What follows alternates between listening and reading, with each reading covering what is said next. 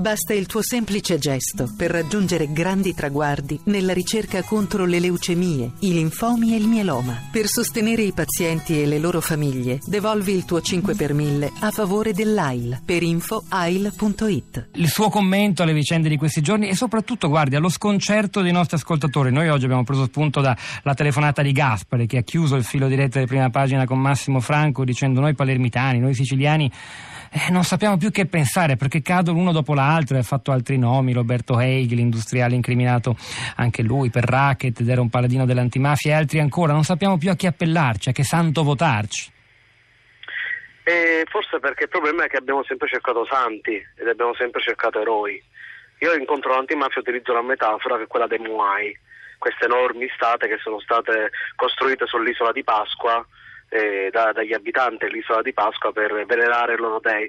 Noi nell'antimafia abbiamo fatto la stessa cosa, abbiamo cominciato a venerare dei, a dare ai magistrati la patente per giudicare la nostra vita, oltre che magari i processi che li interessavano, a dare ai parenti delle vittime la, la, la, la, l'autorevolezza per parlare anche di fatti storici, sociologici e criminali e, e che non conoscono, eh, a dare ai politici, tra virgolette, antimafia la possibilità di fare tutto proprio in nome del bene assoluto che loro potenzialmente Dovevano, dovevano asservire.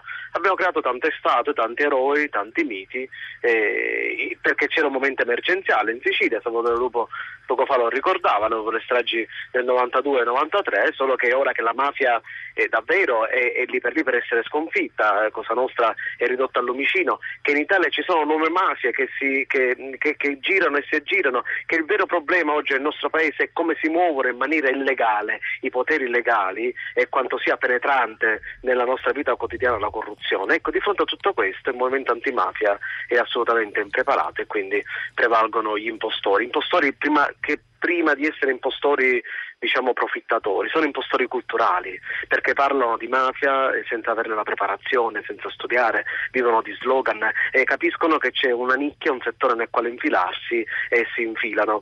Su caso Maniaci, al di là del merito delle, eh, de, delle indagini, al di là che secondo me è pazzesca dal punto di vista narrativo, no? La storia è di Ingroia, che diventa avvocato di Maniaci, usa le parole che usavano una volta gli avvocati dei processi che lui, che lui seguiva. E dico, su caso Maniaci, io con lui ho avuto solo qualche divergenza, perché era difficile criticare Maniaci senza venire eh, a, che, senza, venire, senza essere accusati di, di, di, di filo mafioseria, perché non mi piaceva il suo stile, il suo linguaggio, il suo tono a volte anche volgare. Cioè, aprire eh, dire alla televisione Matteo Messina Denaro pezzo di merda, insomma, scusando, ma eh, riferisco testuali servizi di Maniaci, non è giornalismo.